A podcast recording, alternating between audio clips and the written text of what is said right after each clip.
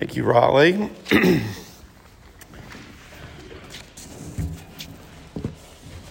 some hard words in here, but also some words of grace. The grass withers and the flowers fall, but the word of the Lord stands forever. Let me pray for us. Father, we do thank you for your word, and we pray that you would teach us from it tonight, that you would show us um, good things in it, things to uh, convict us, but also to give us hope um, and to show us grace. And we pray that you would do all that through your Spirit. And in your Son's name, we lift this prayer. Amen. Okay. Um, the uh, the internet is, I, I, guess, like kind of created to shock us, right? But um, I got a real shock the other night. Like it got me good when I was digging into some of the details about this forthcoming book from one of my favorite authors, and he's he's a humor writer, and I really I'm convinced he's like one of the funniest people on earth. But the cover of his new book I noticed was like a real somber black, and so I was a little confused. And when I looked closer, I saw that according to the blurb. Uh, the book is about the adulterous relationship that uh, the author's wife had with a neighbor um, and, and about what it did to their marriage, which, praise God, is actually still intact. They're still together. And I think I was especially kind of jarred about this for a few different reasons. Uh, one, I, I don't know the author personally, but we do have some mutual friends, and because his books are, are like memoirs, I kind of like feel like I know him in that way. Sometimes you feel like you know somebody you don't really. Um, that's one reason. For two, um, a pastor that I know uh, lost his wife very unexpectedly last week. Um, in fact, the funeral was today, and so our, our whole presbytery, a lot of my friends are, are mourning a, a kind of different kind of broken marriage. And then three, I was actually at a wedding this past weekend and felt some of the, the palpable like excitement and hope and joy that comes with a wedding. And so I, I, poked around a little more and I noticed a post from this author, and I thought that it was so poignant that I want to read you some of it. It's been a little bit lightly edited by me, but um, he, he wrote this. Many of you don't know this, but last year, after 18 years, my marriage ended. I've been to many weddings over the years, including my own, and at none of those weddings did I ever hear a single officiant explain, really explain, the crucible of suffering that awaits every married couple. They say things like, You'll have ups and downs, and we smile as if to say, Yes, yes, the road shall be up and down, and the river of life indeed rocky. And then later on in the post, he says, You can be shocked by it, or you can gird the loins of your soul for the rodeo of heartbreak and hope that your skull doesn't get smashed by the bull of suffering. A year ago, our marriage ended, and it was sad and it was ridiculous and at times even funny. We have a new marriage now, and the new marriage is way better than the old one.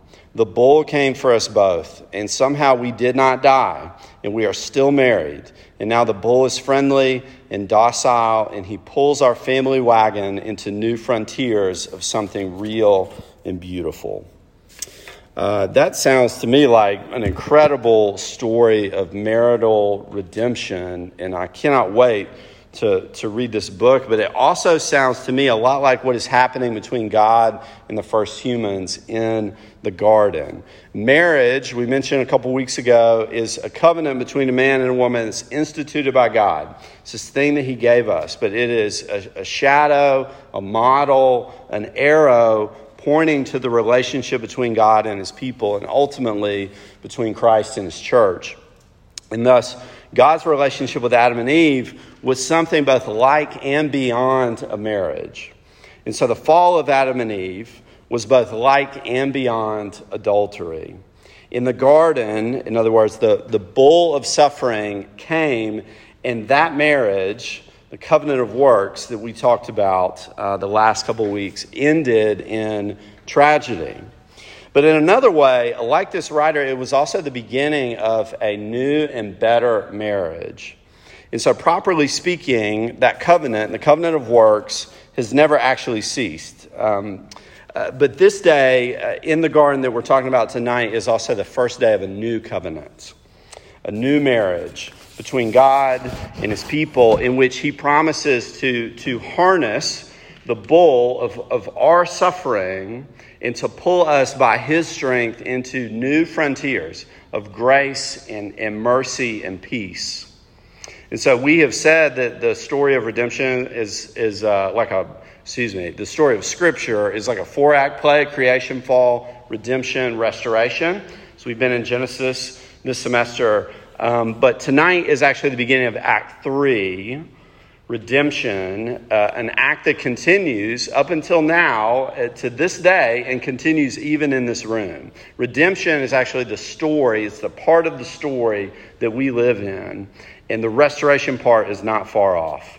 In fact, we'll talk about it a little bit tonight. So, um, just two parts tonight the misery and the marriage. The misery and the marriage. I'm turning this so my hand doesn't hit it. Okay. Um, First, the misery. Okay, at this part in Scripture, the bottom has fallen out. Okay, the, the train has left the rails, the dumpster is a fire. If you want to think of it that way, whatever metaphor we want to use, even that metaphor has hit the fan. Okay, things are very bad. Adam and Eve have fallen, they have rebelled against their Maker. They have committed a, a spiritual and relational adultery. They have broken the covenant of works, the covenant of life and sin has entered the world, and shame and death and all the nasty things with it.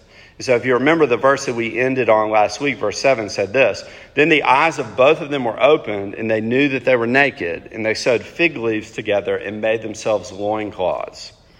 Okay, um, this is the ultimate, my dad is going to kill me scenario. Okay, many of us know what that feels like. It's not good. Um, uh, literally, death was the penalty for breaking the covenant of works. And so Adam and Eve, I think, expect to die here. Uh, they do not. Only by God's grace does that not happen instantly. And so it's why they hide themselves from the presence of God as He comes walking in the garden in the cool of the day. That, and uh, along with the, crushing feelings of shame that they are experiencing. They, they know, in other words, that they no longer belong in the presence of God. They know it deeply. And so this creates a really profound feeling of, of dislocation, of, of wrongness, or we, we talked about last week, alienation. Uh, our relationship or lack thereof with God, I think, will always play itself out in our relationship with others uh, and with ourselves. And, and so the effects of the fall begin immediately uh, to sort of spider web like out in all these different ways. So, for one, Adam and Eve are no longer at home with God, right? They're not comfortable with Him. Uh, therefore, they're alienated from their place. They're alienated from the garden. They're also alienated from the, themselves, both their inner and their outer selves. They don't know who they are, and, and in that, they, they actually don't know their own bodies anymore, and, and thus the fig leaves. And they are alienated from each other. And so we see that if you look at verse 12. The man said, The woman you gave to be with me, she gave me fruit of the tree, and I ate. In other words, Adam blames Eve. He says, She gave me the fruit, and he even subtly blames God. The woman that you gave me, he says. And while Eve, in her turn, blames the serpent, and so you see what's happening. It's blame shifting, it's, it's finger pointing, it's, it's failure to, to own up to their sin. What, what misery there is in this passage and in this moment. What, what brokenness, what fear. Verse 9, Adam says, I was afraid because I was naked, so I hid myself.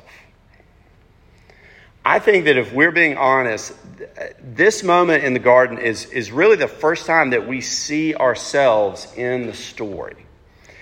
Uh, it's like we're looking in a mirror because we are dogged by the feeling that there is something wrong with us. Are we not? We sew little coverlets of achievement or beauty or control, or for the same reason we build social networks, uh, of, of people, people that make us feel good, that prop us up, that, that kind of tamp down the shame. We point to somebody or something else when we make a mistake, right? It's the professor's fault. It's the way my parents raised me. I was tired. I was drunk. I was lonely. I was anxious. I was just trying to blow off steam.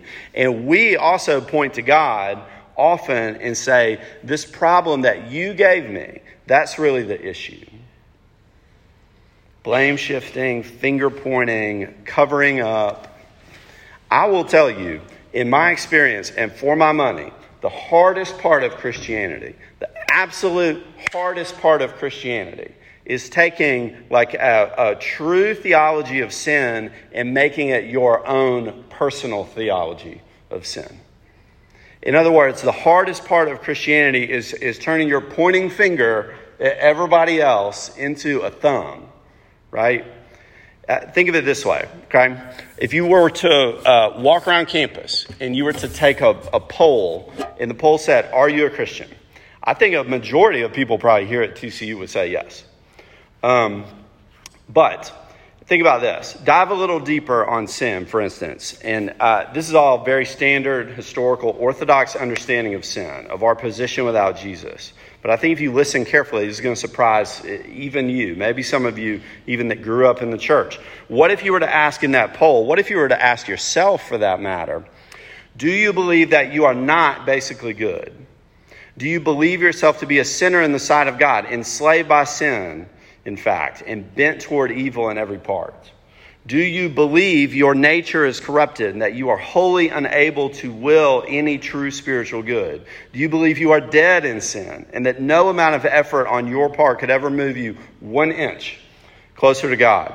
Do you believe that all of your righteous deeds are like a, a polluted garment, that your heart is made of stone, that none is righteous, not one, not even you, and that by virtue of your sin you justly deserve God's displeasure? and are condemned to his wrath and without hope, except for his sovereign mercy. Every word of that is in the Bible. But if you said that, that would be a very different, different poll, right? There'd be some different responses there. But I can tell you, anybody telling you that sin is anything different than that is, is wrong, including if you're telling that to yourself. The bad news is far worse than we give ourselves um, the time or the space to contemplate. So, why do I say all this? It's probably not your, you know, your favorite Tuesday night RUF experience, maybe at this point, uh, although we do have cereal uh, to make it a little better. Um, why do I say all this? Because I really, I've for various reasons. Um, but for one, I felt a little bit convicted. The author that I mentioned earlier said essentially, he said, I've never heard a pastor explain, really explain, the crucible of suffering that awaits every married couple. And so I, am trying to, to tell you that the, the crucible is out there for you and it won't just be in your marriage. The passage is saying that, that there's a crucible of suffering waiting in, in your life, in your marriage, yes, but also in your children. Verse 16, if you've met my children, you know uh, that it will be in your work. Verse 17, it'll be in the place you live. Verse 18, it will follow you to your very grave. Verse 19, the crucible of suffering is not one, it is many and you will find them in the most uh, uh, unexpected places in your life and at the most unexpected times. Which is why I was at a funeral today for a mother of four who is not yet 50. You will find suffering behind every door, under every rock, and in your own soul in this life. And all of it is the result of sin. Okay? Some of it will come from your own sin. Some of it will be from the sin of others that affects you. Some of it will be from just living in a, a, a, broken world, a world that does not work correctly because sin has entered it. But rarely will you be able to separate all three of those. And just to be clear, I am not lecturing you about this because some of you have experienced suffering that I don't know and, and could not imagine. Some of you have suffered far worse um, and more than me. And so, all of this is so that we can come to grips with sin and all its ravages The, I think the first step to understanding sin is understanding your own and uh, refusing to cover it, to blame shift, to hide from it. When uh, the newspaper, The Times of London, many years ago, uh, asked readers to write in answering the question, What's wrong with the world? G.K. Chesterton wrote back and said, Dear sir, I am. The thumb, right? That is the misery. Uh, and that is where repentance starts, is understanding sin, coming to grips with it. But that is not, of course, where the story ends. And so this is our second part, the marriage. Sorry, we have a little more misery left, so hang in there a few more minutes. Uh, God deals with sort of the players in, in this whole thing in this way. At first, he curses the serpent. So the mouth that was used to deceive Eve is, is made to eat dust. There will be an enmity, it says, between the woman and the serpent and their offsprings together. We'll come back to that. And as for Adam and Eve, God does not actually use the word curse for their punishment, which is significant, but He does make it clear that their roles change and their lives become vastly more difficult. And so uh, we don't have time to get into most of the details here, but in general, for Eve, there will be new difficulties in motherhood and marriage. For Adam, the creation mandate, the subduing of the earth, will be, become a terrible burden to him. And in the end, death will come. That's what God means here when he says, For you are dust. He's calling back to creation, and to dust you shall return. And then, lastly, in some ways, saddest to me, out just the picture of this, Adam and Eve are, are put out of the garden. They're, in fact, it says they're driven out of this perfect garden, never to return. And that is where we live. We live outside of the garden, outside of that perfection and beauty and intimacy with God. But in all this sadness, there, there is a, a profound hint of grace here. It's actually two of them. This is the smaller one, but I think it's still significant. Sally Lloyd Jones puts it this way in the Jesus Storybook Bible. She says, But before they left the garden, God made clothes for his children to cover them. He gently clothed them, and then he sent them away on a long, long journey out of the garden, out of their home. And then she says, I love this part. And in another story, it would all be over, and that would have been the end. But this is not that story. This is the gospel. In this story, redemption is like just opening its eyes. Okay? The, the first glimpse that we see of it, the, the gospel in miniature, just a little tiny, the, the birth of salvation is actually in Genesis 3 15. So theologians call this the, the proto evangelium, or the first word of the gospel. It's really easy to miss here. When God is speaking to the serpent, his last words are, are this He says, I will put enmity between you and the woman, and between your offspring, or seed, another way to say that, and her offspring. He shall bruise your head, and you shall bruise his heel. Who is he? Who is this person that uh, God is already talking about? Who is the he bruising? In fact, we learn later, crushing the serpent's head. It is Jesus. The answer to every good Sunday school question, right? It's Jesus. All the way back in Genesis, like practically moments after the fall, the trajectory of redemptive history is completely set. The seed of the woman is going to be at war with the seed of the serpent, but in the end, the seed of the woman will win out. It said this is this moment in Scripture is both the end of a marriage and also the beginning of a renewed version of the same one. So God will not stop doing good to his people. The covenant of works can no longer save, though, right? Therefore, God creates a, a new covenant, a covenant of grace. And this is the first word of it, in which He, in which God Himself will fulfill all of the stipulations.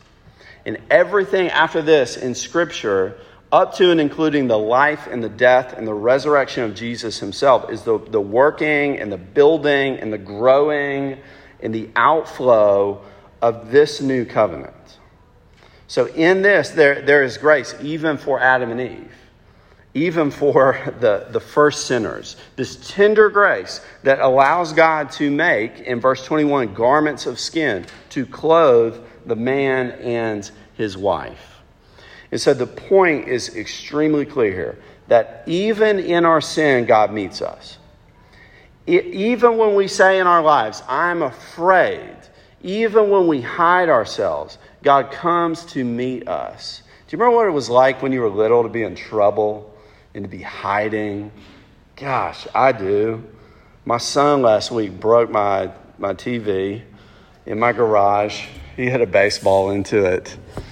He hid, more or less. he was crying more than he was hiding, but we know this feeling, and God comes to meet us in it. So when the shame of sin overcomes us, when we feel like an unfaithful spouse, when we feel exposed and laid bare and uncovered, there is God to meet us, to cover our shame, to care for us. The Jesus Storybook Bible, again, puts it this way it says, No matter what, in spite of everything, God would love his children with a never stopping, never giving up, unbreaking, always and forever love. And so when the old marriage failed, Jesus said, I will build a new one. He said, I will be the groom calling back an unfaithful wife, and, and through my love on, on the cross and my power in the resurrection, she will be made clean we will be made clean. That's what Ephesians 5 says. Christ loved the church and gave himself up for her, that he might sanctify her, having cleansed her by the washing of water with the word, so that he might present the church to himself in splendor, without spot or wrinkle or any such thing, that she might be holy and without blemish. That's the story of redemption. It is a story of a new marriage taking the place of an old and broken one. And it's why the fourth act of this whole play, this whole arc of, of Scripture, the fourth act ends in this way. In the book of Revelation, it ends with the, the bull um, of suffering becoming docile. I love that picture. Um, with this, this marriage, this new marriage made whole and then consummated, made perfect in heaven when we are with Jesus one day. We read it earlier as our call to worship, but uh, Revelation 19, 6 and following. Then I heard what seemed to be the voice of a great multitude, like the roar of many waters, like the sound of mighty peals of thunder, crying out, Hallelujah! For the Lord our God, the Almighty, reigns. Let us rejoice and exult and give him the glory, for the marriage of the Lamb has come, and his bride has made herself ready. It was granted her to clothe herself with fine linen, bright and pure. In other words, Jesus is going to purify us once and for all. He's going to bring us into his perfect marriage he is the groom. We, the church, are his bride. And so, if you're in Jesus, then uh, your sin, your unfaithfulness has been bought and paid for, and you are invited through the new covenant to a new and perfect marriage that's going to be lived out in a new heavens, in a new earth. And all of that is going to be because Jesus took, him, took it on himself to say, I will crush the serpent. I will call my people to myself. I'll purify them. I will be their perfect groom. And though they are not perfect, in me, they will be made bright and pure. Let me pray for us.